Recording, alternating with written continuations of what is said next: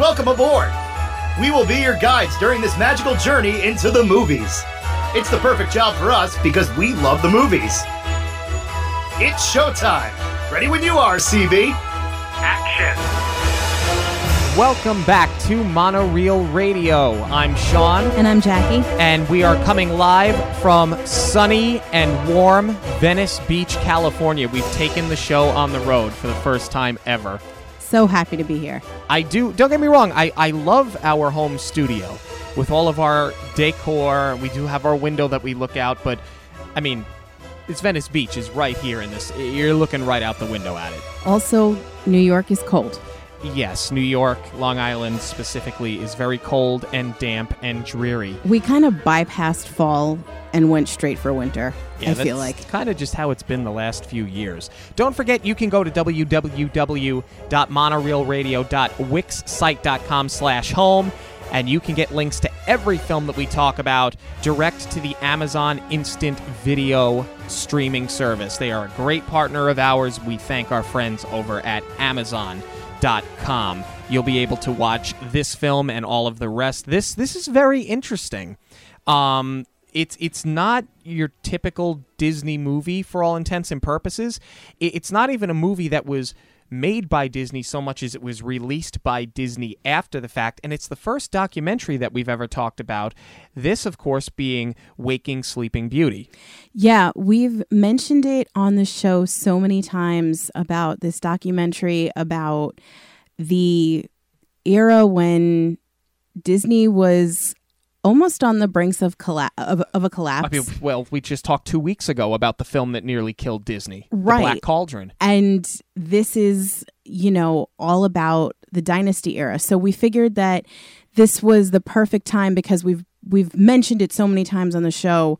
We want to give you guys a better idea of what it is that we're talking about, but there is a bigger purpose to recapping it now. Yeah, uh, we're very, very lucky. Saturday morning, um, we're going to be able to take the tour of the Disney studio. Um, we are D23 members. Uh, for those of you who don't know what D23 is, it is the official fan club of Disney. Um, they offer two levels of membership. They offer a free membership and they offer a gold membership. And the gold membership is like $75, $80 a year for an individual and like $100 a year per family. Yeah, it's not Something that bad. Like that. It's not that bad, but it, it really is totally worth it for things like this. We just happen to get so lucky because they they don't offer tours at the studio. We they already had this really trip planned. I mean, I think if we had gotten in, we probably would have jumped on a plane anyway to seize this opportunity. But it just happened to fall during our vacation anyway, and we didn't have anything planned for that day. We just got so incredibly lucky. Yeah. Um. Just like you said, luck of the draw, and uh, only a couple of hundred people get in. And there's like 20,000 people in D23. So the fact that we were able to get in um, and get tickets for this is just absolutely outstanding. So we're we're so thankful and we sing the praises of D23 because it's not just this, but it's also like we get invited to movie premieres. Um, we get discounts. Like for example, we're actually we are go- we mentioned we're going to Disneyland for the first time, and we did get a discount at one of the hotels. Like so, if you're if you're somebody that loves Disney and you go down there a lot, like they offer discounts over at Disney Springs um, and at Downtown Disney, so East Coast and West Coast. Um, I mean, I sing its praises. We get a beautiful book, like four or five times a year. Yeah, and especially this year too, with it being Mickey's 90th birthday, they've done some really cool stuff with D23. Yeah, we've got some nice com- uh, commemorative materials. But Disney, you've gotten enough of your free uh, advertising out of us for today. Although, well, you kind of get free advertising every week. But, um, but we are going to be posting picture. We'll post as many as we can. I don't know how much they're going to let us do from the studio tour, but we'll definitely be posting. We're leaving for Disney from Venice to Disneyland on Saturday night after we do this tour. So we'll be posting from the parks as well. Yeah. So check out the Instagram, the Facebook, the Twitter at Monorail Radio. We get to go into Walt's office. I'm not going to be able to handle it. I was already excited enough to see the lamp at the firehouse. I can't even wrap my mind around this. I'm just gonna. Uh, I'm. I think I'm gonna cry for about four days while we're out there it would be very similar to your reaction when we finally were able to watch Waking Sleeping Beauty talk about something that we tried to see for so long and it was like Oh it was like the white whale of film for us. And how we finally it's such a funny story how we finally came across it too. Yeah, it had premiered at Tribeca uh, back in was it 2010 2010? Yeah, and uh, we weren't. Usually, I go to the festival every year and wasn't able to make it down there that year. And our good friend, uh, former manager Scott Benji, told us about the movie because he happened to see it, and he's like, "You guys got to find this. You'd love it." And it was nowhere. I mean, this was back before you could pretty much get everything you wanted on Netflix. I think Netflix was still a mail service at that point. Um, so this you just couldn't find it anywhere. And we happened to go on vacation. It was a couple of years later. We took a Norwegian cruise uh, down to the Caribbean, and lo and behold, it was one of three movies playing on loop on the cruise. Now, and at just- first, we when we turned it on, we thought it was The Little Mermaid because they they were showing a clip, Right. and then you heard the voiceover kick in, and we were like, "Oh, what is this?" And I was like, "Oh my god, I think this is the movie." Yeah, within within two or three minutes, we knew exactly what we were watching, and thank God because the other two movies that were that were streaming on this cruise, because they just looped the same movies over and over again, were Grease, which if you've ever gone to middle school, you've seen, and um, the Karate, Karate Kid, Kid remake with, with uh, Jaden Jaden Smith, yeah. and uh, Jackie Chan, um, which is terrible. So thankfully we had this movie to fall back on, but we would and when we actually told this story to Don Hahn when we met him at Tribeca this year at the screening of Howard, which I'm sure is exactly what he wanted. This was the conversation he wanted to hear. um, we we would plan our nights around getting back to our hotel room and room uh, room service ordering uh, cheesecake and, and dessert and sit there and watch this movie and we did it every night for four days we were just instantly obsessed with it and we would catch it at different points throughout the day so you know whenever you run back to the room for a second you turn the tv on so you you- we really Yeah. didn't get the whole thing in sequence we just saw bits and pieces which was interesting too because it painted such a different picture of some of the major players at Disney at this time. So we weren't getting the full story. And then when we finally sat down to watch it, it's just such an amazing time capsule of what this company was going through. And I'm thankful that we got to experience it for the first time the way that we did because I just couldn't get enough. Being that you couldn't stream it at that point, it was nice to be able to watch it in as many sittings as you wanted. Yeah, um, and it, it is it, it is something where we do have to do that linear review. We really can't just do a synopsis of this movie and talk about it because it's not it's not a movie per se. It's a documentary, and it starts with Elton John rehearsing songs for The Lion King, um, more specifically "The Circle of Life." And before we came on, you commented to me that you thought it was interesting that that's where they started this film. Right. I mean, if you know a little bit about the company history, you do know that they were in big trouble after Black Cauldron. So I thought it was interesting that they didn't start there at the bottom and kind of dig themselves out of the hole. They started when they were seemingly at their peak, but what you learn through this documentary and we're going to obviously walk through this is that by the time we know by the time we get to Lion King and we know it as what it is now, everything wasn't what it seemed.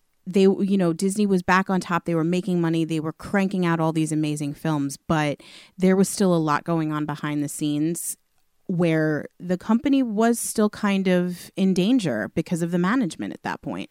Right. So the graphic that comes up on screen tells us that um, this documentary takes place between 1984 and 1994. The animators basically were kicked off the lot 10 years earlier. Animation was left for dead.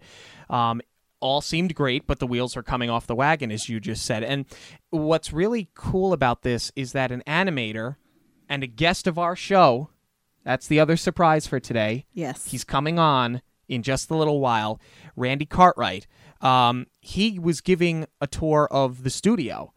And what he did was he had just bought himself a new camera and he was doing home videos giving tours of the studio to sort of test the camera, but also have a keepsake.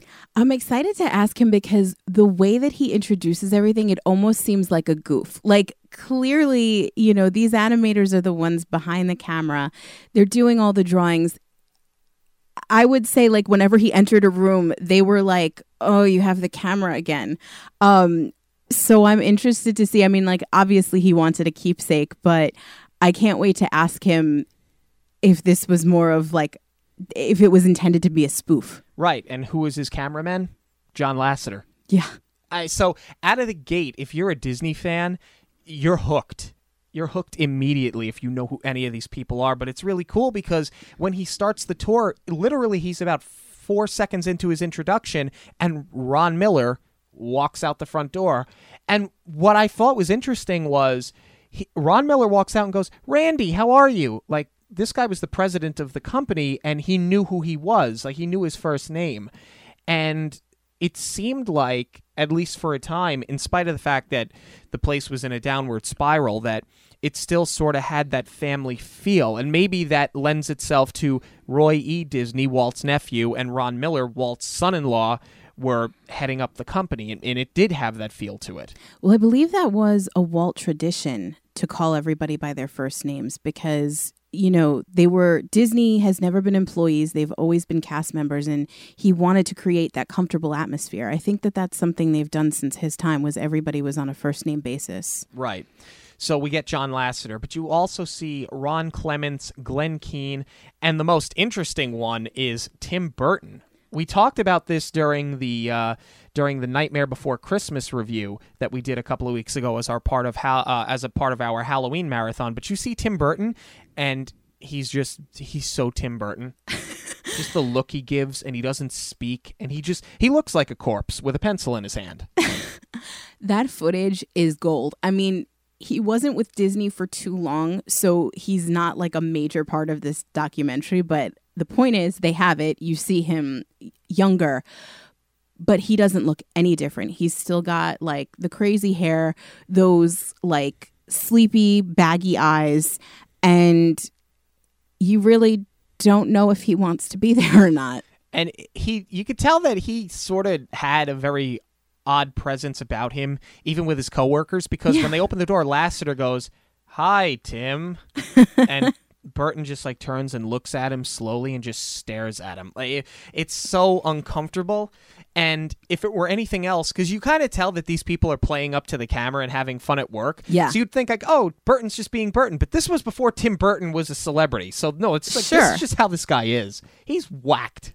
Yeah, and I mean, I'll I'll give him credit for that. Is he really doesn't care whether he's at Disney or whether he's doing an interview speaking about one of his films he he doesn't you know put on he doesn't put on a show.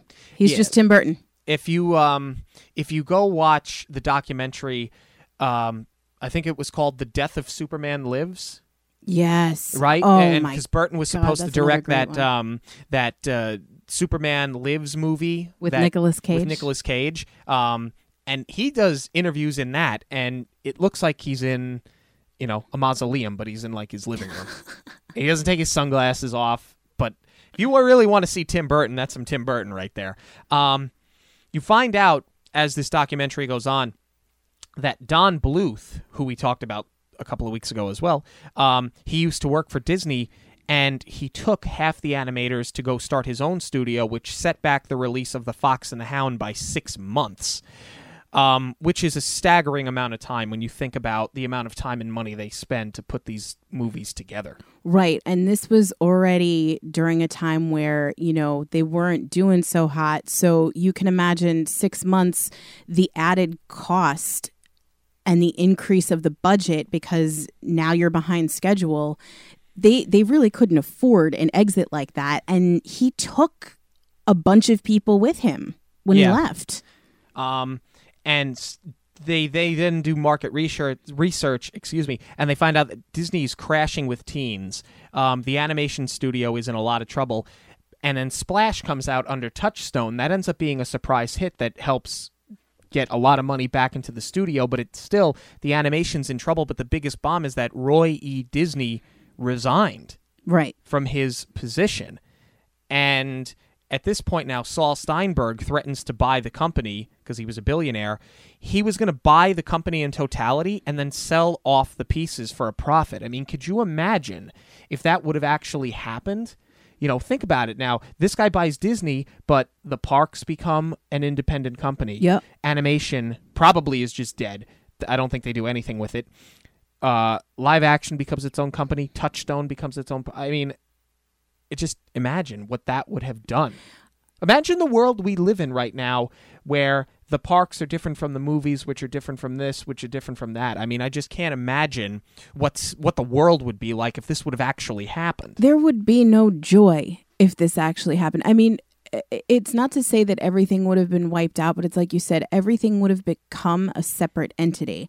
And I think that if they kept the parks operating, there would be no tie into the movie so it would just be a shell it would it would be like an amusement park it would be like just going to six flags for the day or something Right, and nothing against Six Flags. I'm a Six Flags season pass holder because they give me great entertainment and great value for my dollar.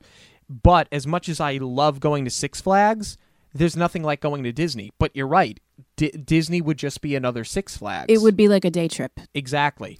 um what's really interesting too about the way that they're giving you this history you know as Sean said before, you know, they're walking you, they start with the studi- studio tour. So they introduce you to all the major players that are going to be throughout this documentary. But what's really cool is that there is just so much archival footage.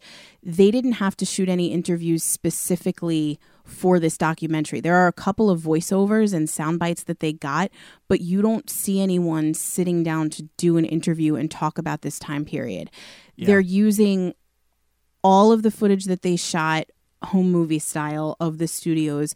They're using interviews and press releases and they're using you know the animations themselves they're using caricatures that these disney animators drew of their bosses of their managers of their superiors to lay all of this out so what it really does is it puts you in the chair next to the animator and you can feel the tension and how scary it must have been for them at the time because there's all this going on with the company and it's for the most part public knowledge. So there's about 200 people at this company now who don't know if they're going to have jobs once they've been kicked off the lot and they don't know where these movies are going. Right. And it becomes a huge culture change because with Ron Miller and Roy E. Disney resigning, because then Ron Miller, he resigns as well, uh, Michael Eisner is brought in from Paramount, and Frank Wells is brought in from Warner Brothers. Um, and Frank gets hired as president, and Michael gets hired to be the CEO of the company. And at this point, things really go Hollywood. And as they say, it was a splash of cold water. You, again, to quote them, you went from the nine old men in their cardigan sweaters to having guys using foul language in story meetings. And Katzenberg is then brought in to run production and he had gotten his start in politics in New York and had worked his way through the Hollywood circuit, and um, eventually uh, was brought into Disney. And they basically said, like animation, they're like, yeah, that's going to be your problem. Right. Well, that was the whole idea. They wanted these Hollywood types because they were looking at this strictly from a business standpoint. I don't think that they were even taking into account the Disney history and what Walt's legacy was. They were just trying to save the company at this point. So they bought in the major players that were going to know how to do this from a business standpoint. And Michael and Roy, or sorry, Michael and Frank were both bought in by Roy. Uh, let's not forget, Roy E. Disney um, had two Save Disney coups that he launched in his time with the company. This Right. being the first, and the latter one being coincidentally when he got Michael Eisner ousted from the company and they brought in Bob Iger. Right. Um, it's funny because you're you're going to learn a lot about Michael Eisner in this documentary, and I kind of want you to go in there with an open mind. Like this is my ask of you as the audience if you've never seen it before, because we grew up watching Michael Eisner do the intro to the Wonderful World of Disney, and Katzenberg. We saw him do some intros and some things on television, like for um, uh, Beauty and the Beast. I had that on my Jungle Book VHS. Um, but but more specifically, Michael Eisner. You know, he was the face of Disney, and we grew up with him. and you know he seemed like hey this was the guy next door that was just really really nice and had a great job and and it's not really going to come across that way but i don't think we should forget all of the good things that michael eisner did do for this company Right. I mean, that's what this documentary does really, really well is that, like you said, we grew up on Eisner. He was kind of the face of the company at that point for our generation. And, you know, he was a friendly face and he was almost kind of like your fun uncle because he would be down to do things like get in a scene with a character have Goofy pie him or whatever it was. Um, so by the time they introduce him in this documentary, it does paint a different picture of the guy that we know. Um, I'm not going to say a bad picture, but I think as the documentary progresses, there are a couple of questionable things. Um, but ultimately, it's important to keep in mind that you know he did do what he was brought in to do. He he saved this company. He got us through it. Right. You know, he's there is no Disney without Michael Eisner or Frank Wells or, or Katzenberg. And the other thing too is we saw all the nice family friendly PR stuff on TV, but at the end of the day, as you brought up before, whether you want to admit it or not, this is a business. Right. And these guys were brought in here to make money.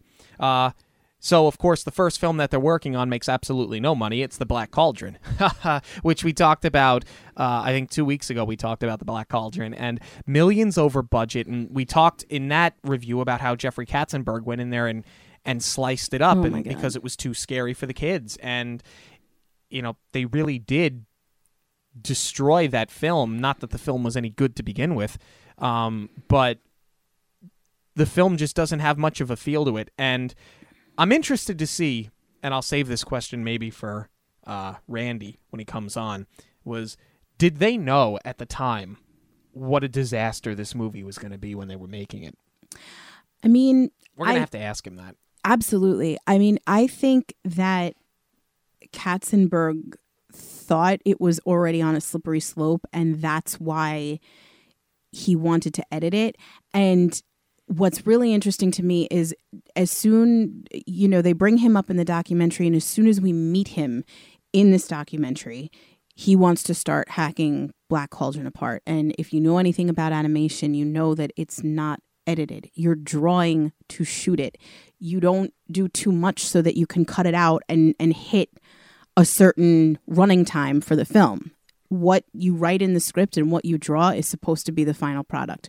So when they introduce him in this documentary, I hate him immediately just from a technical standpoint.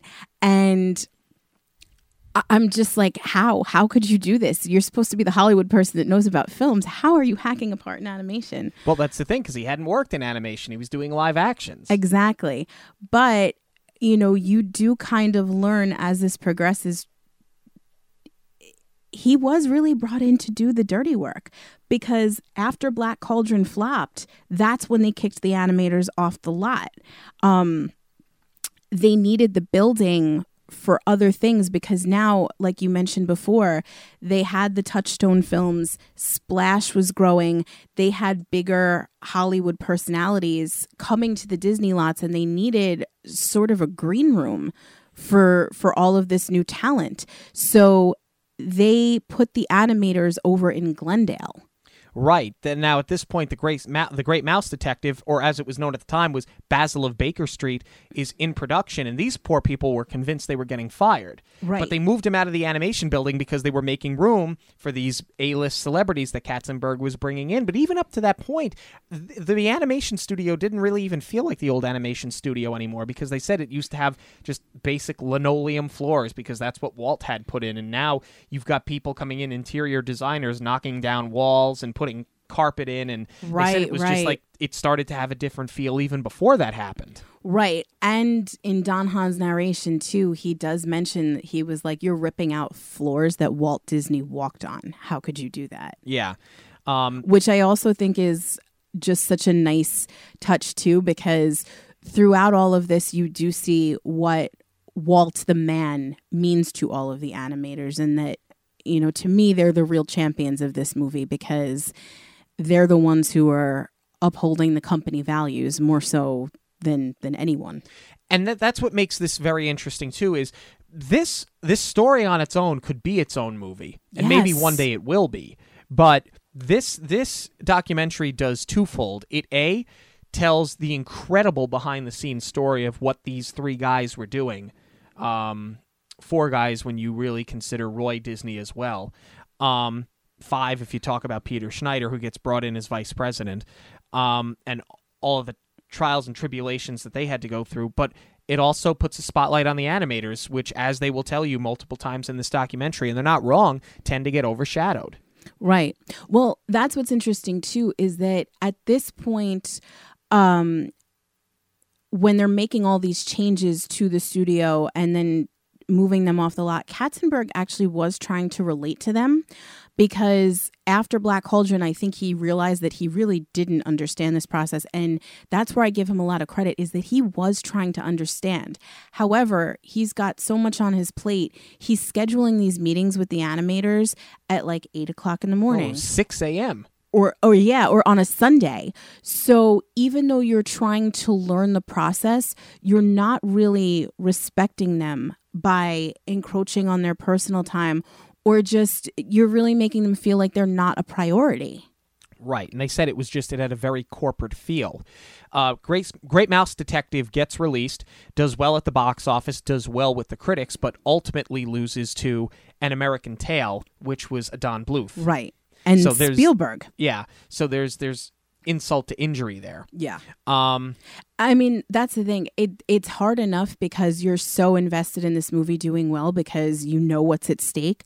But I mean, come on, it's not like you're even l- losing box office numbers to a live action movie. You lost to another animation of a former employee. and let's not forget we we we didn't mention this earlier, and we forgot to mention it when we did our review.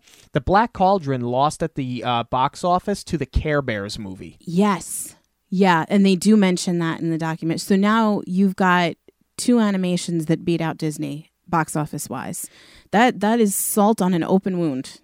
Right. So the next animated film that they have coming up is Oliver and Company, and they make the decision to release Pinocchio on VHS, and it's the first time they've ever done this, and it does very well in home release. And even at the time, they were like, Pinocchio is going to be the first. We don't know how many of these we're going to do, but we're very careful in rolling them out because up to this point, home video was also very primitive Right. uh, either than you know Betamax, but they really they had never put an animated film on on home release. They would just they would put it in the vault and bring it back to theaters for a theatrical run every seven years. Right. So this was like a big culture shock.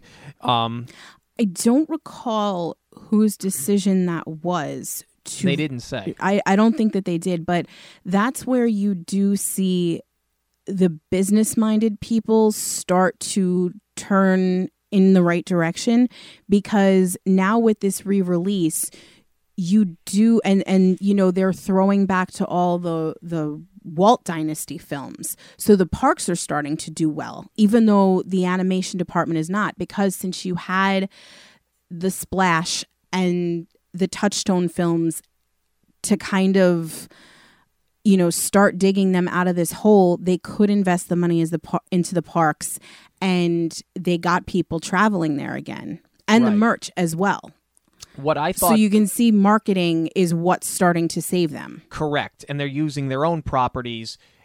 It's almost like a commercial for their other businesses. Right, right. Um, what I thought was really interesting is now they did a gong show, but they were basically telling people, come to us with your ideas and we'll see if we can put them into development because they were just kind of desperate for creativity and for content. So in this gong show, Pocahontas, The Little Mermaid, and Beauty and the Beast all came out of this, but originally The Little Mermaid got gonged. Right. They didn't they weren't going to do it. Which is sort of ridiculous that they did a gong show, but I thought it was kind of cool. But they said they literally brought in everybody who worked. Like you could have been a janitor and you got to participate in the gong show with an idea.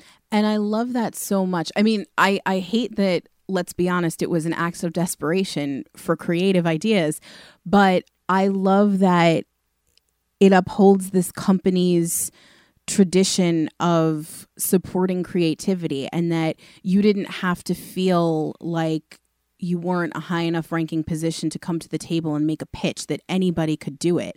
And as we're going to see too, now that we move into what I'm going to refer to as our movies because let's let's be real, that's what they are. That's what we grew up on. Um, you're going to see the input from so many people and what they contributed to the film and to the characters. Right. Um, because up to this point, the live action and the parks are doing very well, but animation is still in trouble, even though uh, Great Mouse Detective did well at the box office. It's it's enough where they can still develop some of these other films, but they don't know for certain if they're going to be safe or not. Um, they yeah, at this point, uh, everything is doing well enough that they actually started Who Framed Roger Rabbit, but they started it in London. Right. So that was in London, while in Burbank they were working on Oliver and Company and the early development of The Little Mermaid. Right. So uh, at this point, Little Mermaid, I believe, was greenlit, and um, Peter Schneider, um, they they really knew that they needed like a big punch uh, to make Mermaid a splash, pun intended. Um, so he knew of a man named Howard Ashman um, from Little Shop of Horrors, and uh, Howard Ashman wrote the musical Little Shop of Horrors for the stage, and then eventually it turned in, you know, it got turned into the movie that we all know. Um, but he brought Peter Schneider brought in Howard Ashman and his writing partner Alan Menken. Um, what's really remarkable to me is that um, at the time Howard Ashman had just done another play and it flopped, so he was looking for more work and when he was approached, he said, I want to do musicals. So at the time, Little Mermaid was so far in development, um, they did have a Sebastian, and Howard Ashman's first order of business was he was like, Well, why not make him Jamaican?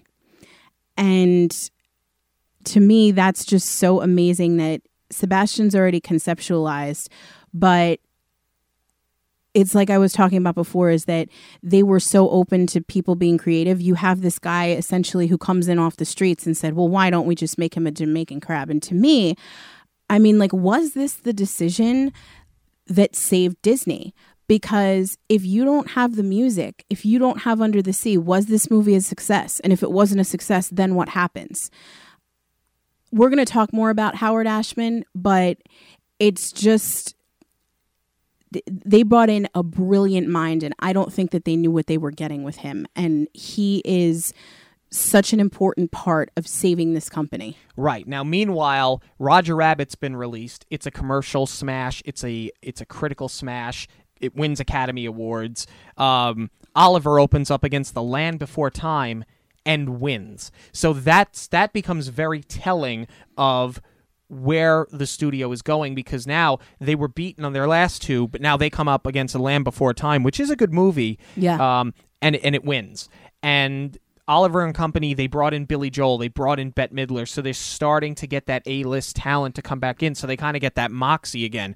Um, and as you said, they bring in Howard and Alan, and this great video of Howard Ashman in the recording studio with Jodi my Benson God. directing her. We we mentioned this when we did our first review, uh, our first episode of the show, where we reviewed The Little Mermaid, and he's in there with her, really directing her on how she should be feeling these lyrics, and it does add to developing that character. And the scene that you see is is them working on part of your world, which in its test screenings completely flopped, and Katzenberg wanted that song and that scene gone from the movie, but it was Glenn Keane who ended up animating Ariel because he really wanted to do Ariel. Yeah, he felt him, like some kind of connection to her where he he was like, just let me do this. I got it. it was him and Howard Ashman that convinced them to keep part of your world in the movie. And Little Mermaid ends up becoming a smash. And we talked about it before. Like, imagine does that movie exist without that without that song, without that scene? I mean, how how does the how does Disney animation become what it is today without that song and that scene? Like, you can't gloss over how significant that part of that film is. Right. I mean, Howard Ashman's knowledge of music and direction is just absolutely incredible. And, uh, you know, he says in one of his archival clips that in any musical, usually it's like the third or fourth song and the leading lady is going to sit down on something and she's going to sing a song that's going to make the audience fall in love with her. And that's what this song was. And he fought for it so hard because he knew how important it was going to be to the film. And that, that's what I'm saying too, like about Sebastian, like he just had such a clear vision of what this needed to be. And he's not even the director, he is the lyricist. And he's just got such an intuition when it comes to these musicals. He just knew what he was doing. And, like, again, was this a decision that he fought for that essentially may have gone on to, to save the company? Um, it is worth it, though, if you can get your hands on Waking Sleeping Beauty for that scene alone just to see him directing Jodi Benson in that booth. Because what he's telling her too, and is so important to the song, is um, to hold back a little bit. That, you know, you're not just letting all of your emotion go because it, you've held it inside for so long. So he's telling her not to really belt it out, to almost like dial it back just a bit so that we can feel the tension with her. Right. Um, after Little Mermaid becomes a hit, um, they introduced the CAP system, which was the computer animation post system, which they purchased for ten million dollars, and basically it was it was computers painting the cells for them, and that would add an element of kind of panache. You know, it would give them that uh, uh, such a clean and spectacular look. And the first film that they were going to use that on was Rescuers Down Under.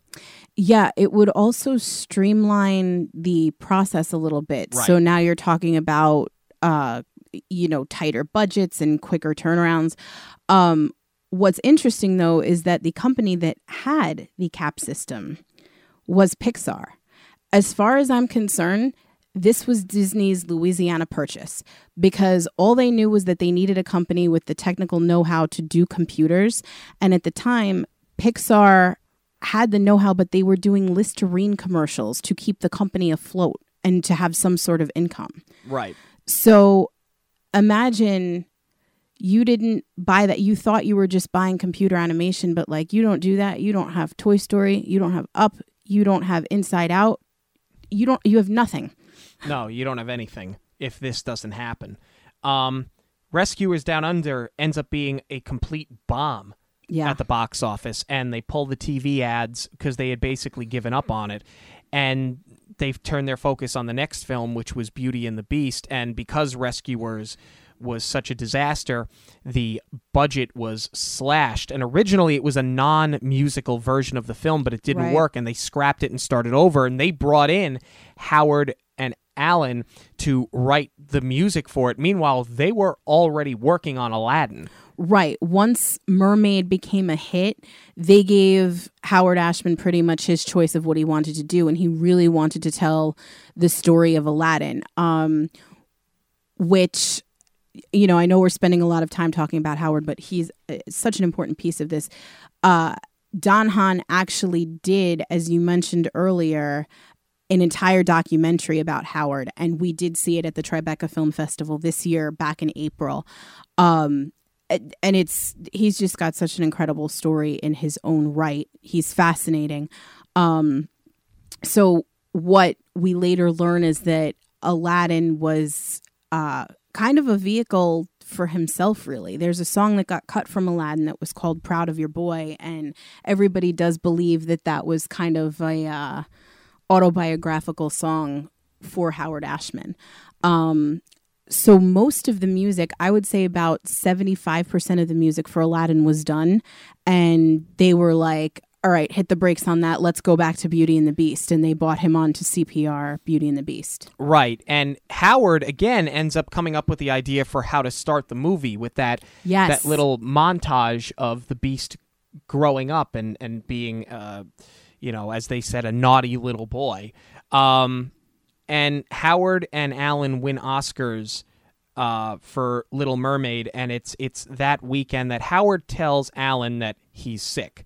And as it turns out, we now find out that Howard Ashman, and they said it before, he was gay, um, but we find out now that he has HIV.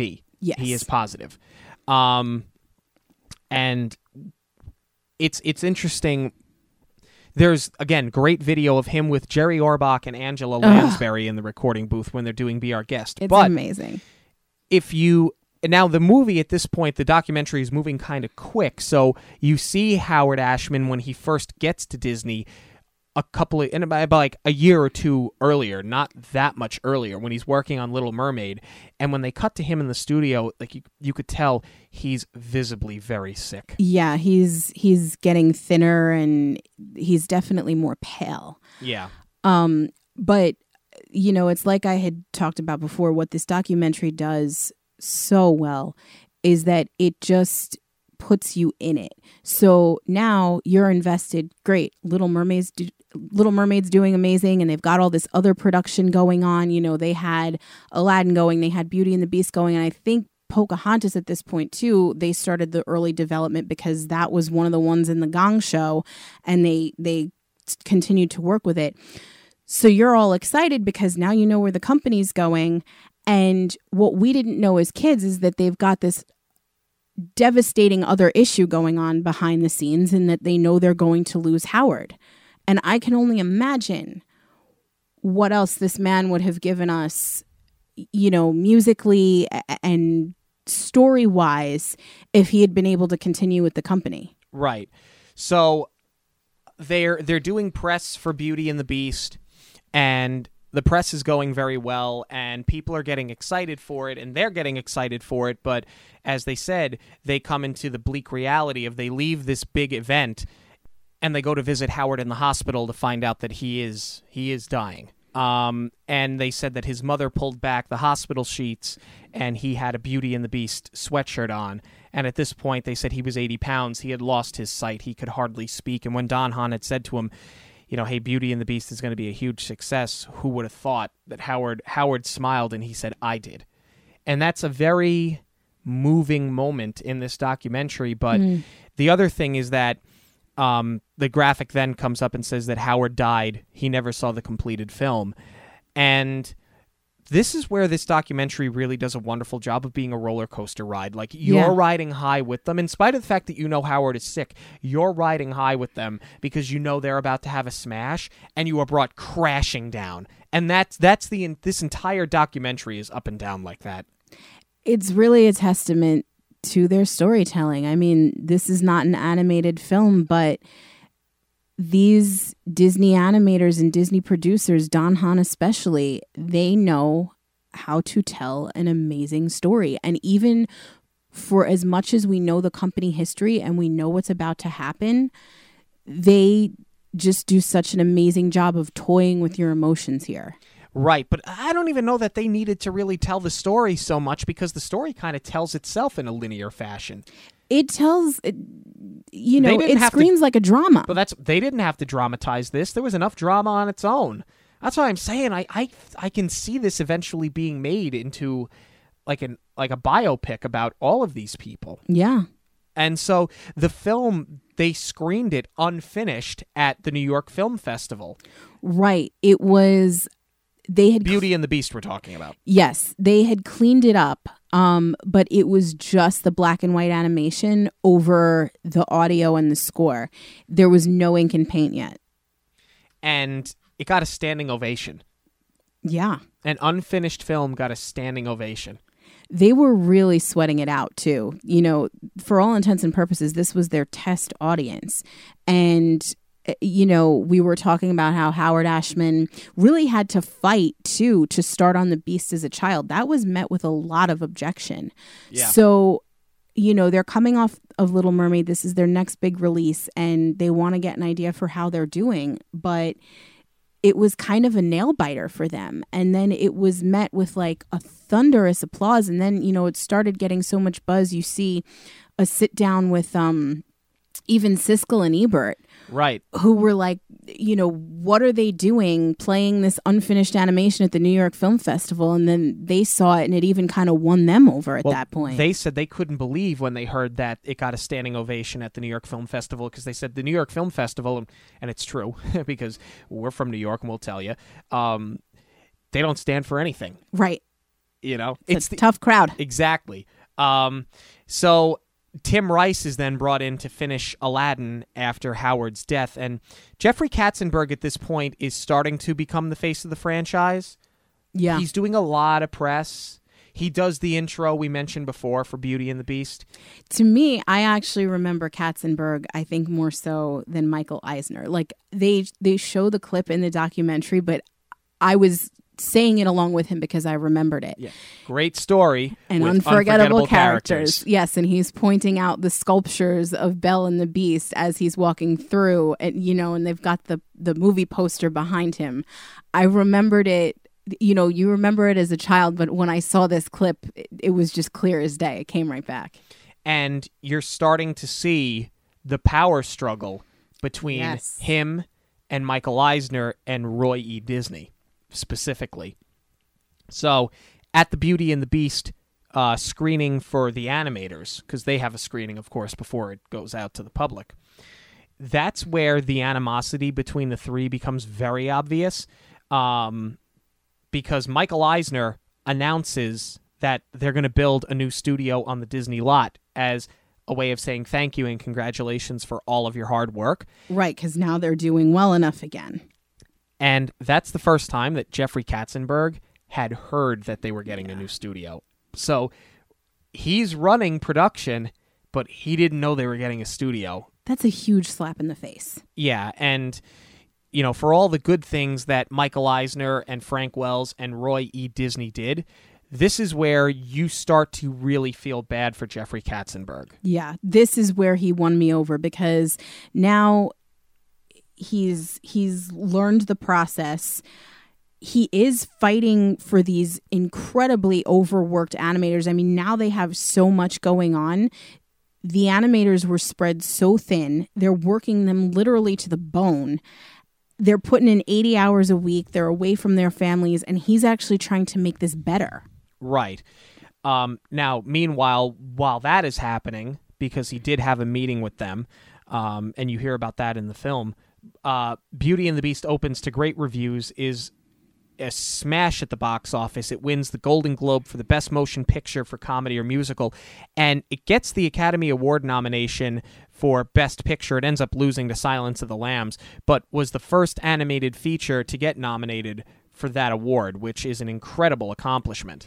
If it didn't go up against Silence of the Lambs, I think it could have beat out everything else that was in that category. And of course, now that we turn the mics on and I'm not watching it, I can't Bugsy, remember what it was. JFK, um, Yes. Silence of the Lambs, uh, Beauty and the Beast, and I can't remember what the fifth one was. You do see they play the clip of the Oscar nom- nominations being announced, and Kathleen Turner yeah, does the announcement. I remember that much.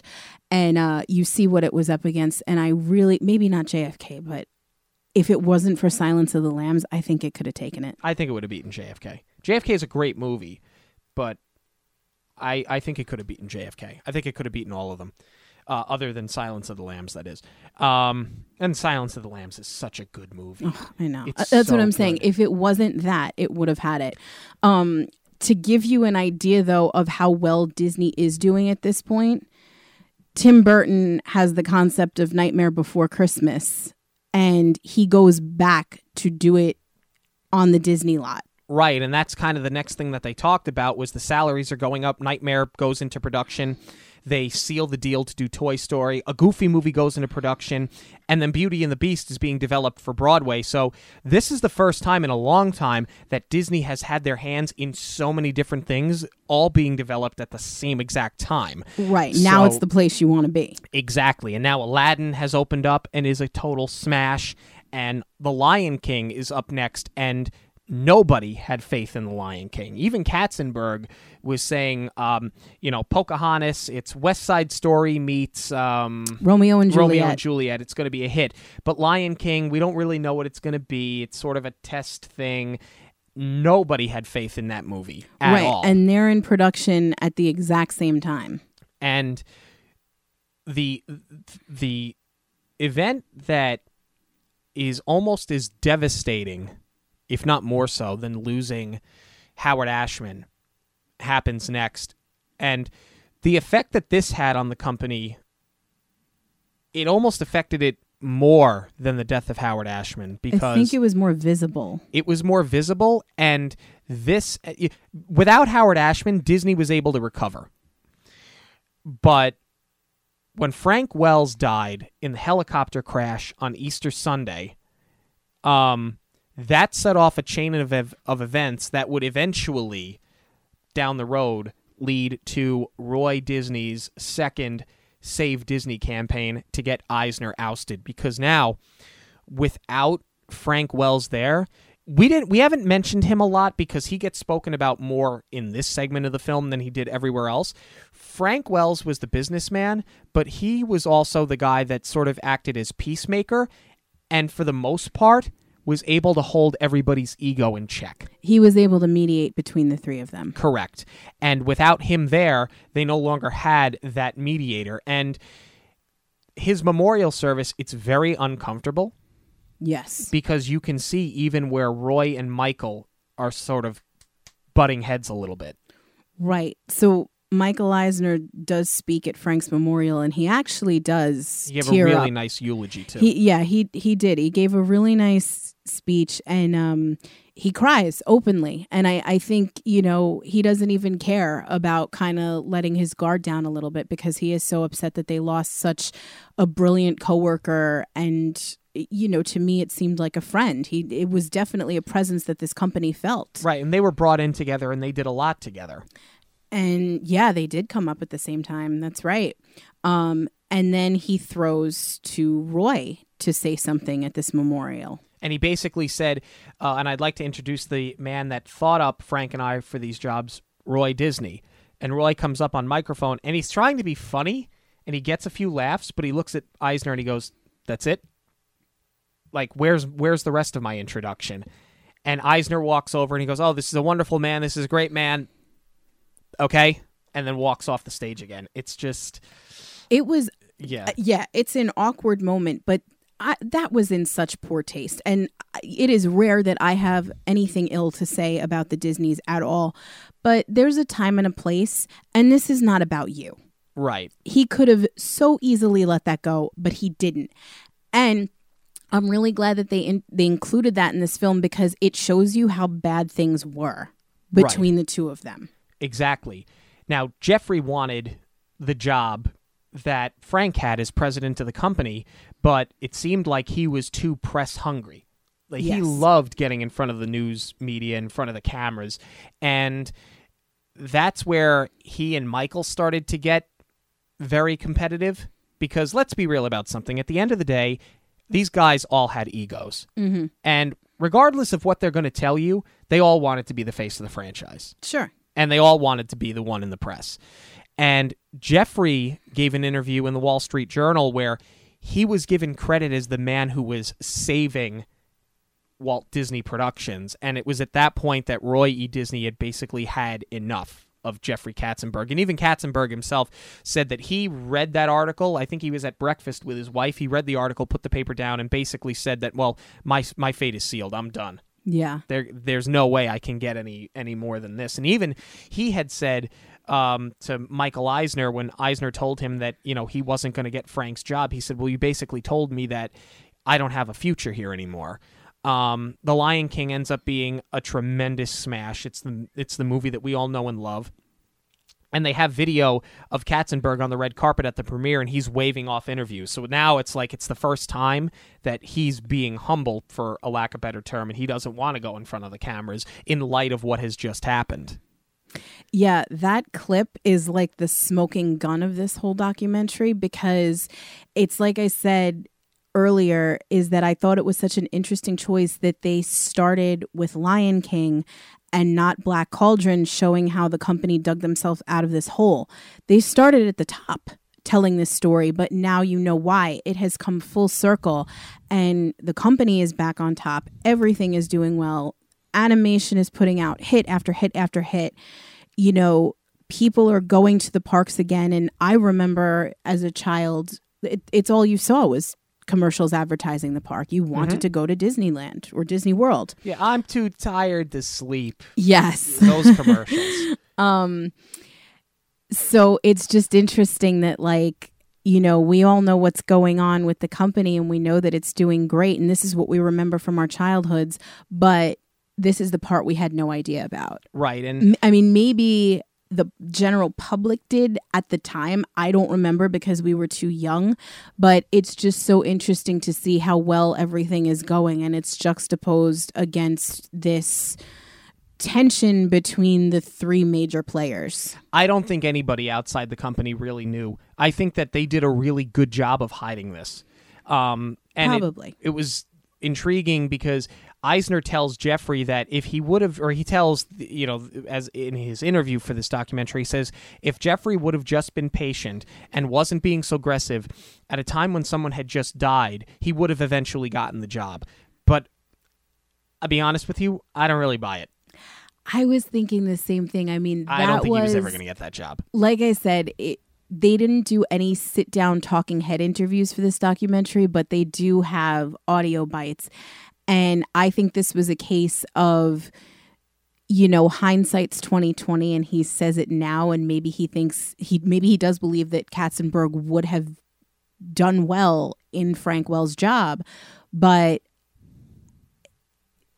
yeah, you're right. It's like you say it now. It's kind of too little, too late. If you truly believed that, he would have had the job. So the premiere comes for The Lion King, and the speeches were recorded on video by Don Hahn. Usually they're given in person, but he decided to record the speeches. And Eisner gives a really nice speech, but then he it turns out that he was complaining of chest pains after, and he goes and has quadruple bypass surgery. Roy E. Disney gives the most uninspired speech I've ever seen where he basically says, "I just want to thank you guys for all the work you did on Lion King and and uh, all the work you did on the way to this marvelous movie, and then we're gonna do the next movie." And he just looks On at the, the, way camera, to the next great movie. and he is what right, he and then he looks up uh, to the camera and he just shrugs. It was, yeah, it made it seem really disingenuous. I, I mean, I really appreciate that Don Hahn let the clip roll and you see what's happening in the moments before and after this is going to be cut into the thank you clip reel because we see that you know they come in to shoot this it's not really a great time for roy and he lets them know as much and he's like all right yeah i'll do it um and there was just no plan no preparation and it, it came off really disingenuous It was terrible. And I think that at this point now, Roy E. Disney is just kind of worn out by all of these egos, and maybe his included. And you know what? I can't even say that I blame him because, you know, this is his family's company. He obviously his last name is Disney. He's got a lot invested here and you know, he's probably tired of having to fight this uphill battle when you know, Walt works so hard and he, he's probably exhausted having to fight for this legacy. Right. And Jeffrey gives his speech, which you can tell at the time he knew was going to be his swan song. But similar to Eisner, he, he gave a really nice speech and he had a very sincere thank you to those animators. And um, after that, he resigned. And Katzenberg, some of you may or may not know this, but Katzenberg went on to go form DreamWorks. Now, when you see the DreamWorks logo and you see uh, KSG are the three letters on the bottom, that's Katzenberg, Spielberg, and I believe Geffen. I think David Geffen's the other one. I think so. So the three of them form DreamWorks, which has become not primary, but it's been known for an animation studio. The Madagascar films, Shrek. Shrek. Shrek is what really put them Put them over on the the, top. map. Actually, I think Shrek kind of put Disney on the ropes at one point. Right. And you know, it's just funny because it's it's sort of then they don't talk about it in the documentary, but when you think about it, that's sort of like a full circle thing because Don Bluth leaves Disney and puts them on the ropes with American Tail, and he's doing worth work with Spielberg, and then Spielberg does this great job with Robert Zemeckis on uh, Who Framed Roger Rabbit for Disney, yeah. and then Katzenberg leaves to go to Spielberg and put Disney on the ropes. So it seems like when Disney when Disney does lose some of these great employees, whether it's a Don Bluth or or Katzenberg, twice at least we've seen they've come back to bite him on the butt. It's a good thing that Spielberg is such a visionary and is so focused on directing because if he wanted to do theme parks, I mean, think about how many of his films were turned into rides. If he wanted to pursue this, he could have put the whole company out of business. Oh, sure, he could have. He absolutely could have. Um, and then they end the film on the montage of all of the films that they worked on in that kind of Renaissance era w- with part of your world. It comes in underneath, and it's it is a hair standing on the back of your neck finale. Yeah.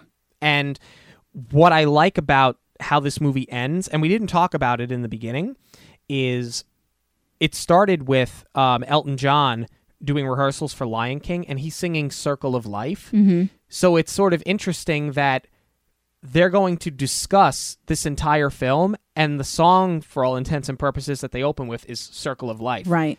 It's just very poetic way to start, and then to end it with "Part of Your World," the film that almost, or the song that almost didn't exist, and it just tied in so well because now these films and this company are a part of everyone's world. Again, it's a very poetic way to end, and that's where you know Don Hahn and Peter Schneider and all of these people that helped put this film together, and Randy Cartwright with his archive footage of his home videos.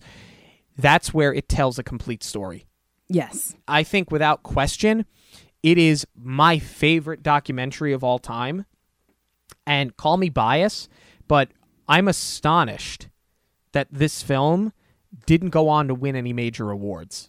Yeah, it, you almost didn't hear about it because it's not just the incredible story of the company's history, which, as we've said multiple times now, is so dramatic in its own right. It's the way that it tells the story. It was just so smart the way that, you know, they did start and end with The Lion King. They did bring it full circle. And the way that tonally Full circle of life. the way that it tonally shifts throughout this entire thing is amazing. I mean, you come in, you're scared for these displaced animators, you're nervous for the future of the company that you know and love, you're celebrating their success, you're rallying around Howard, and then you've got this tension between the executives. There's drama, there's sadness, there's happiness, and you feel all of it right along with them. And what I love too is that once they've brought it full circle and they've brought it back to the animation at the end, the end credits are scrolling and there is clips of I think almost every single animator that was working in that building. I mean, there, there's got to be close to 200 people, and they're all saying hello and all waving at the camera. And it pays that one final tribute to the real heroes of this entire piece and of this company, as far as I'm concerned. Right. And that's where the movie ties up very nicely is when we discussed it before. You have the the in- incredible drama that the four heads of the studio were going through, but the, these animators finally get their they finally get their their day. Yes. They finally get their, their moment in the spotlight. And for some of them, they didn't live to see that moment in the spotlight, which is a shame. Uh, a shame. And for the rest of them, they had to wait 20 years, but they finally got it. Their story was told. And I just feel like this is such an incredible documentary. And if you've seen it, you're probably going to go throw it in when you get home and watch it again. And if you haven't seen it, especially if you love Disney, I would implore you, I would implore you to get your hands on this film and at least watch it once. Uh, you won't regret it. to the Disney fan, it's imperative that you watch this. You'll appreciate everything so much more. Well, it's time to bring on our guest for today. We're very happy to welcome Randy Cartwright to Monorail Radio. Randy, how are you this afternoon? Hi, I'm just fine. Thank you so much for joining us. We appreciate it very much so. Um, so, we've been discussing Waking Sleeping Beauty for about the last hour or so, and uh, we just had some questions about the documentary, but we also we wanted to start really to get to know you because you are so prominent in that picture because they were your home movies, they were your tours that you were giving.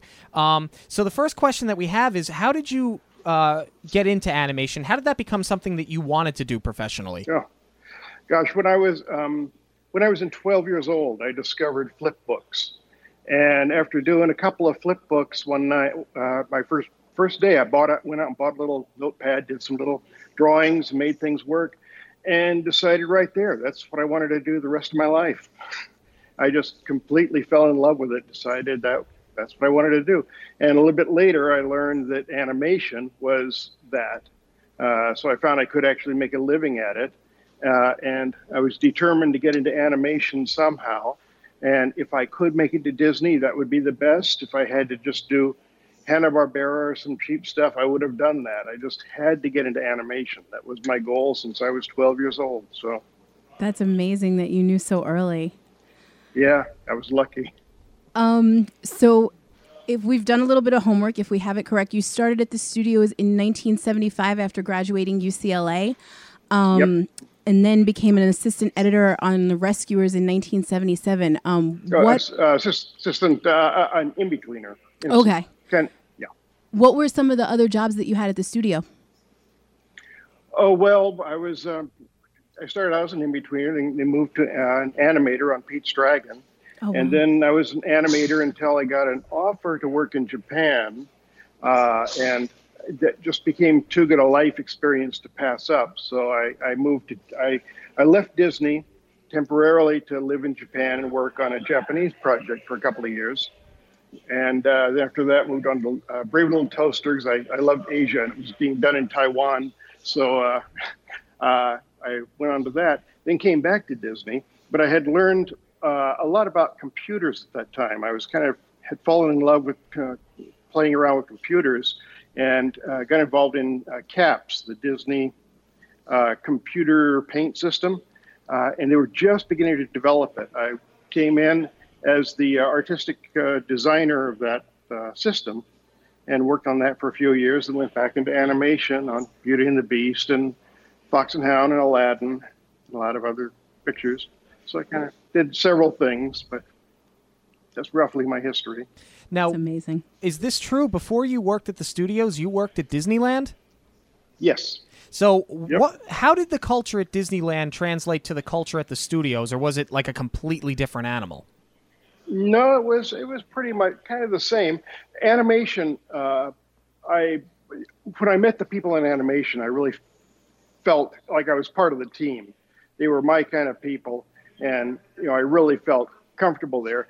In uh, at Disney Character, there were uh, kind of there were the entertainer people, and then there were the sports jocks. Those are the kind of people that did. I, I did uh, costume character at Disneyland for three years before getting into Disney, Disney Studio, and um, so and and you know I, I made some friends there, but not really close. But it, it the culture was basically the same overall. The company culture, uh, in terms of I don't know, it's just it, it's always been kind of a comfortable place to work. They always are pretty good to the employees in both places. Um, you worked with Ollie Johnston. What was that like? And was there Yeah. there a big lesson that you got to learn from him? Oh yeah, well, yeah, that was amazing. I started out, uh, I was in betweening on the on uh, the Rescuers originally, and uh, working with uh, John Pomeroy. He was animate, animating Penny. Ollie was the key animator for Penny, uh, and Glenn Keane was Ollie's assistant at the time, his in betweener. Uh, Glenn moved up to per- full animator, uh, and so I moved in. Ollie asked if I could move in to be his assistant. So I helped him out with Penny in between his work on Penny, which was kind of astounding at the time to, to work on his drawings. Uh, and then when, uh, let's see, and then when I, uh, I was working on uh, the, what was it, the, the small one a little bit, just starting out on that. But Ollie and Frank were going to retire, Frank Thomas uh, and they were looking for more people to kind of train and move up. Uh, and Ollie had just finished with Glenn uh, and um, on as uh, animator. He was like an assistant animator before it was an in betweener. This was an animator training. So Glenn had moved into that. So once again, I moved in with Ollie and got a chance to work with him on Fox and Hound. And uh, yeah, I, I, it was interesting because I would bring my drawings in, which were terrible drawings. I don't know how he liked them, but he would he would go over my drawings, give me some tips and points, and then he'd just sit back and kind of reminisce because he knew he was going to retire pretty soon to do their book on animation. Frank and Tom, uh, Frank and Ollie did, and so I would, you know, hear his stories about how what it was like work a little bit of what, what it was like. But the thing that's got me that was surprising, he was kind of like, "Mm, I guess it was a good place to work. I don't know. I don't know, maybe I should have done something else. Nah, I guess not. It was kind of shocking. I bet, yeah. But yeah, I, I guess he, he had some hard times where he was actually considering quitting for a while at, at various times during his career. These things you don't really hear about. It's so, you know, working as a Disney animator is it's it's real life. it, it, you hear about all the the good things and then you know the the great things going on, but people have really good times, and then you work for a while and things are not going well, and you've got to deal with your life problems and everything else along with it, just like any other job. Uh, and that was kind of a shock to me to find out that it wasn't all, you know, th- this great career that just gone through the whole thing as a strong uh, situation. It was like up and down and up and down, just the way life normally is. Wow. Uh, now you've animated iconic characters such as Belle, the Magic Carpet, and Zazu, just to name a few. Now, as an as an artist, where do you draw inspiration from working on such different characters? Well, I, I for me, the main thing is the acting, the performance, and I always look at it as a character. In in uh, college, actually, I started out as an acting major, um, and, and specifically for animation. I wanted to get into animation, but I considered it acting. And so I was an acting major for a while. And then I found out I couldn't really draw what was in my head. So I moved over to be an art major to try to polish up my drawing. Uh, and so just like any actor, you go through and you kind of, well, we always have the, the advantage of listening to the voice. The voice gives you a, a key, first of all, as to who the character is. And you just kind of going a little bit into the character's background. You kind of figure out who this character is, what they've been, what they're they're thinking of the other characters. You, you go into the subtext just like you do as an actor, and then just kind of act it out yourself as if it were as if you were the character experiencing this thing. What would he be thinking? What would he be doing? And you know, then kind of translate that what you've done into your drawings. Um, when I was a child, my parents gave me the Making of Aladdin book. And one of the things that I remembered that stuck out to me most was there were a couple of sketches of the carpet, and it was labeled with the corresponding emotion. And oh, yeah. I think that was such a big takeaway for me, you know, not really realizing as a child, but it was just so spot on. And I think that's why I remember it most. Um, so, what was your challenge of getting something without a face to emote like that? Well, um, Ollie Johnston had always done the the flour sack. There was like a, a, little example flour bag, he, a bag of flour he was doing, showing how you get attitudes out of that. Okay. That was my first, you know, thought. But actually, when I was offered the character of the, the carpet to animate, I had to think about whether I would accept it or not. Because I was thinking, how the heck am I going to make this thing come to life? And it was, uh, I started filling around some drawings, not sure that I would you know be up to the challenge. Uh, but actually, uh, they had a story at the time. Ed Gombert had done a whole bunch of little quick thumbnail sketches of uh, the carpet, and those kind of gave me an inspiration on what I can do with it. And I started playing around, starting with his drawings, and elaborating on that, and decided I might be able to do it. So I I went on to it, and it. Um, it, it was sometimes it, it was not easy because I had to like do you know, pages and pages of sketches trying to fold the carpet different ways to try to get an attitude that worked out. Uh, like getting him to lean on his arm took yeah. a while to figure figure that one out and get that right. So it just took a lot of experimenting and and uh, playing around with it until you finally get a pose that kind of reads. Sometimes I would take the drawings to other people and say, which of these says this to you on the character to try to get poses that work. That was the just the key, finding the key poses that said something. So we actually had a listener ask us a question to ask you when she found out we were going to have you on, and she says her name is Christina. Is there an added responsibility or pressure when drawing or creating Disney princesses, especially with young girls looking up to them so hmm. much? Uh, well, yeah. The first challenge is doing a, a, a, girl, a human, a naturalistic kind of human. That's always very difficult because, as they always say, when you're looking at a cartoon character, you can do a lot of things. You've never seen a real cartoon character. You can take a lot of liberties with what they do. When you're looking at a real person, the drawing has to be very precise. The movement, the anatomy, everything has to be very precise, or you'll instantly see this is not right.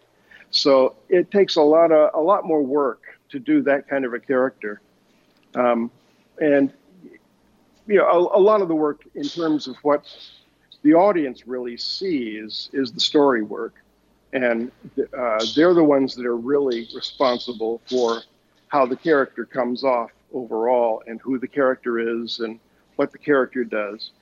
And there, in my experience, there always was the uh, knowledge that this would affect people, and you got to be careful on what you're saying. And we, we, and you know, the typical old 1950s princess that really didn't have anything in her head except moving around and singing, you know, you knew you had to make it a little bit richer than that and make her a little bit more of a real person.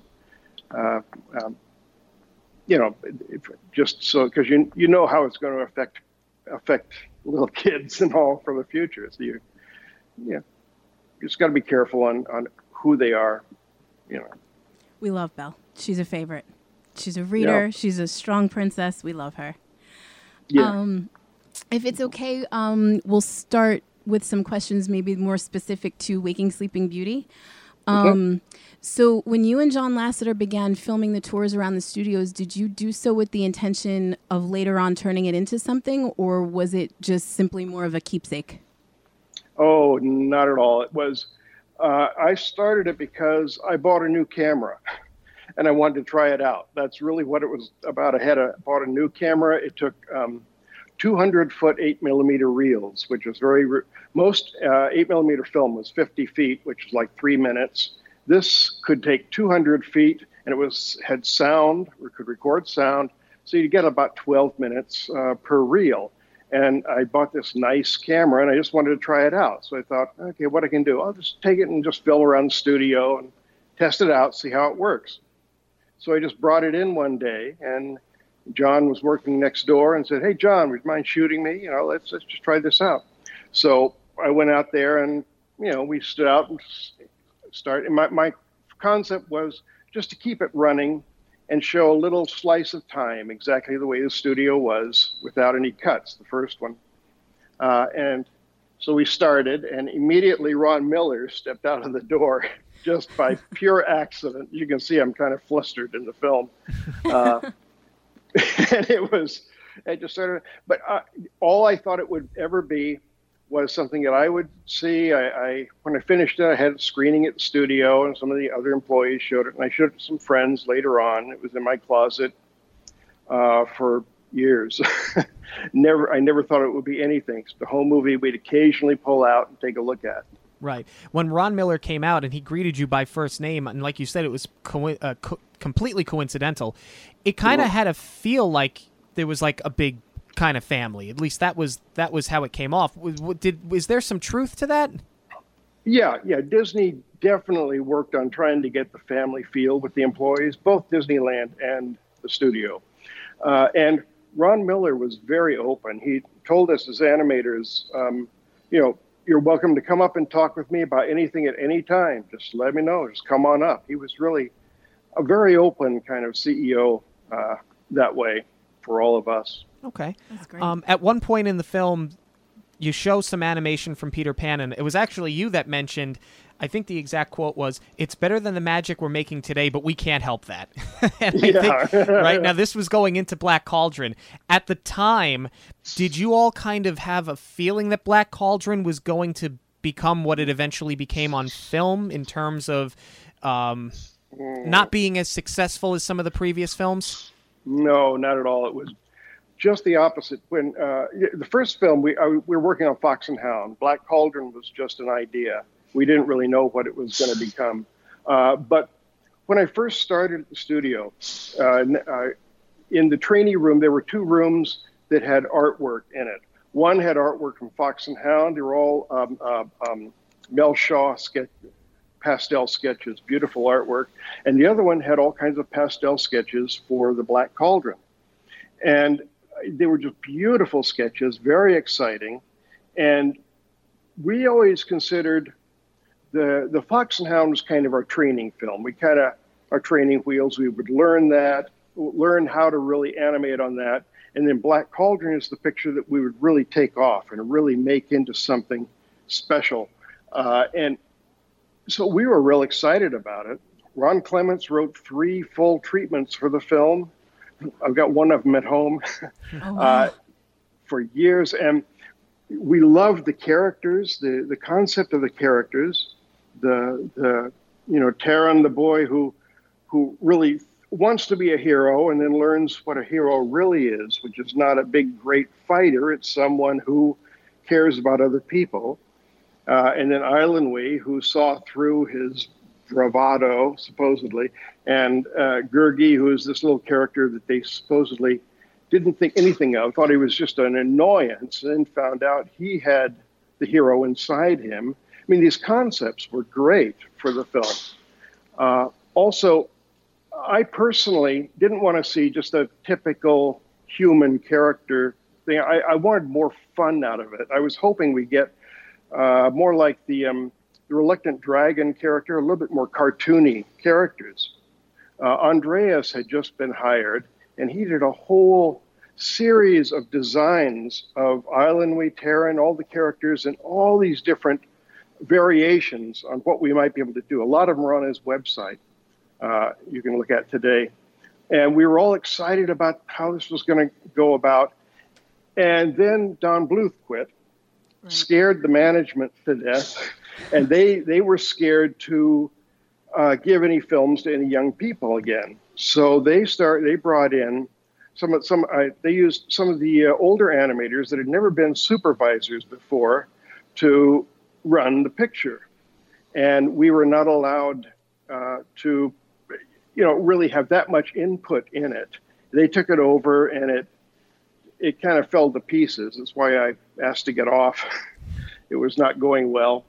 Um, I, I go into a lot of stories about that later, but some other time. Oh, sure. But um, yeah, yeah, it, it, it was, um, yeah, and so it kind of fell to pieces. We knew it was not going to come out well once it was actually started and we saw what it was going to be but it was we were so excited about it originally as it was going to be the young person's big opening and it was going to be great but it didn't happen that way um so obviously there was some drama behind the scenes between Michael Eisner, Roy E. Disney, and Jeffrey Katzenberg. Um, as the animators, were you privy to that, or were you just so busy working on the films that it was something you learned about mm-hmm. after the fact?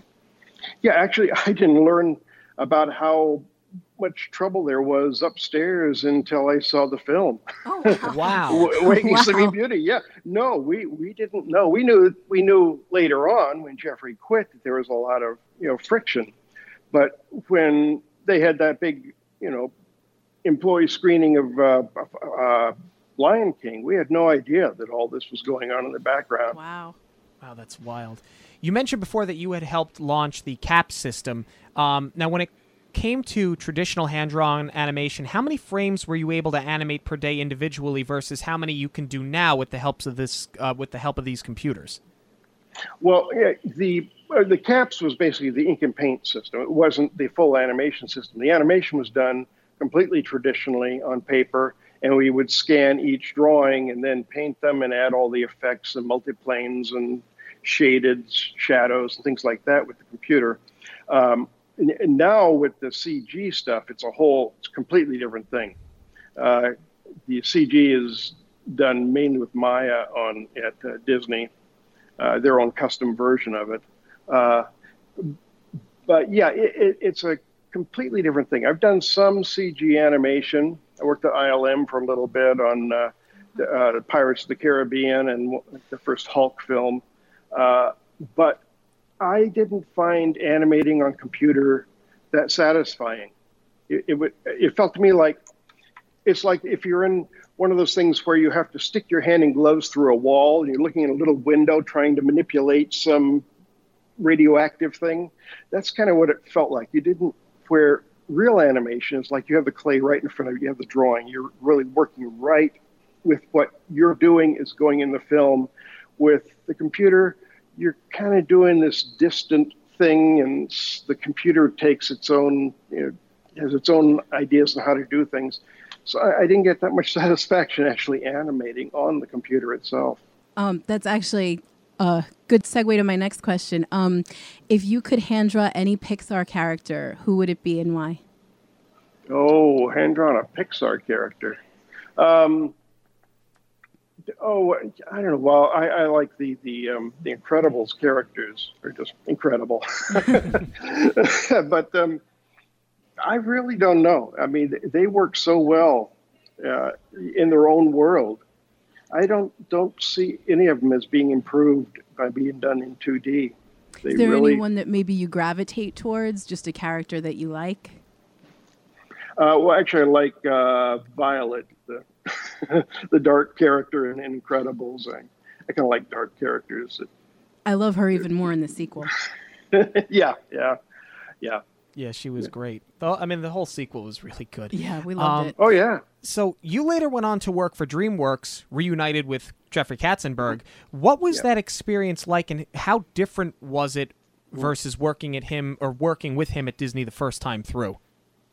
Yeah, it it was uh, quite different. When I first started, I it was a brand new company, and everything was exciting, and they they gave us free lunches, and they had a free baked cookies at three o'clock every day. and um, yeah, Jeffrey was very, very open to our ideas at the very beginning. Then, as the, the company developed, he took more and more control. And the thing was, at Disney, Jeffrey had so many things on his plate. He would take a look at what we were working on, give us critiques, and then leave us to go and make the changes uh, which worked out well. He was very good at finding flaws in the story and saying, fix this, fix that, fix this.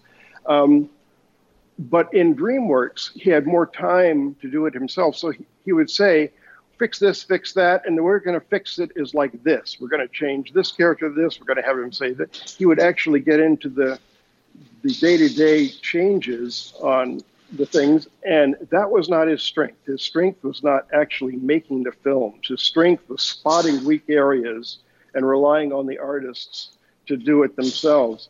And so I felt a lot of the, the DreamWorks pictures were not as strong because Jeffrey had too much of his fingers in the pie uh, on those pictures. Uh, last question for you. Um, will we, in your opinion, see a return to traditional hand drawn animation after the success of Princess and the Frog? Mm, not in terms of features, I don't think, at least not at Disney. Uh, I know there are a lot of independent animators that are trying to get things started. And I know so many students really want to get into 2D animation. Animation students just, you know, just like I fell in love with it, they do too. There's something about the drawn, drawn animation that's really appealing. That it, it's an appeal that the CG animation doesn't quite have. There's a different a different appeal to it. So I hope somebody gets the money to do it. But the trouble is they're so expensive and takes so much time to do. It's hard to get uh, an executive to really commit to it and put that much effort and time into doing it. Uh, so I don't have a lot of hope in terms of that. TV, we got the you know the cartoony stuff. Though even most of that's all animated overseas somewhere else. Oh wow! Not in the U.S. anymore. There's almost very little. see, is there any 2D animation? As far as I know, I don't think there's hardly any 2D animation being done in the states professionally anymore. Just little independent projects. Randy Cartwright, thank you so much for joining us this week on Monorail Radio. If any of you would like to see more of Randy's work, you can check out www.fibble.net. That's F I B B L E.net. I mean, he was just unbelievable. He was incredible this week. Yes, thank you so much, Randy. And we thank you guys for sticking with us. We know this one ran a little bit long this week, but we figured to get Randy Cartwright on the show, you wouldn't mind sticking with us for an extra 20, 25 minutes, however long we went on, longer than we usually do. But uh, please make sure that you check out our social media this week and every week, but this week especially uh, at Monorail Radio on Facebook, Instagram, Twitter. We are going to the Disney studio this Saturday morning coming up. We did talk about it. Um, and we will be at Disneyland for the first time uh, in the days that follow. So we're going to be real active on social media that way, or uh, th- th- those days. So please make sure you keep it locked on there, and don't forget check out the website monorailradio.wixsite.com/home. You'll have a link to the Amazon streaming video for this and all of our other films. For Jackie, I'm Sean. Have a magical week, everyone. On behalf of Monorail Radio, we'd like to thank you for joining us. We'll see you at the movies, the stuff dreams are made of.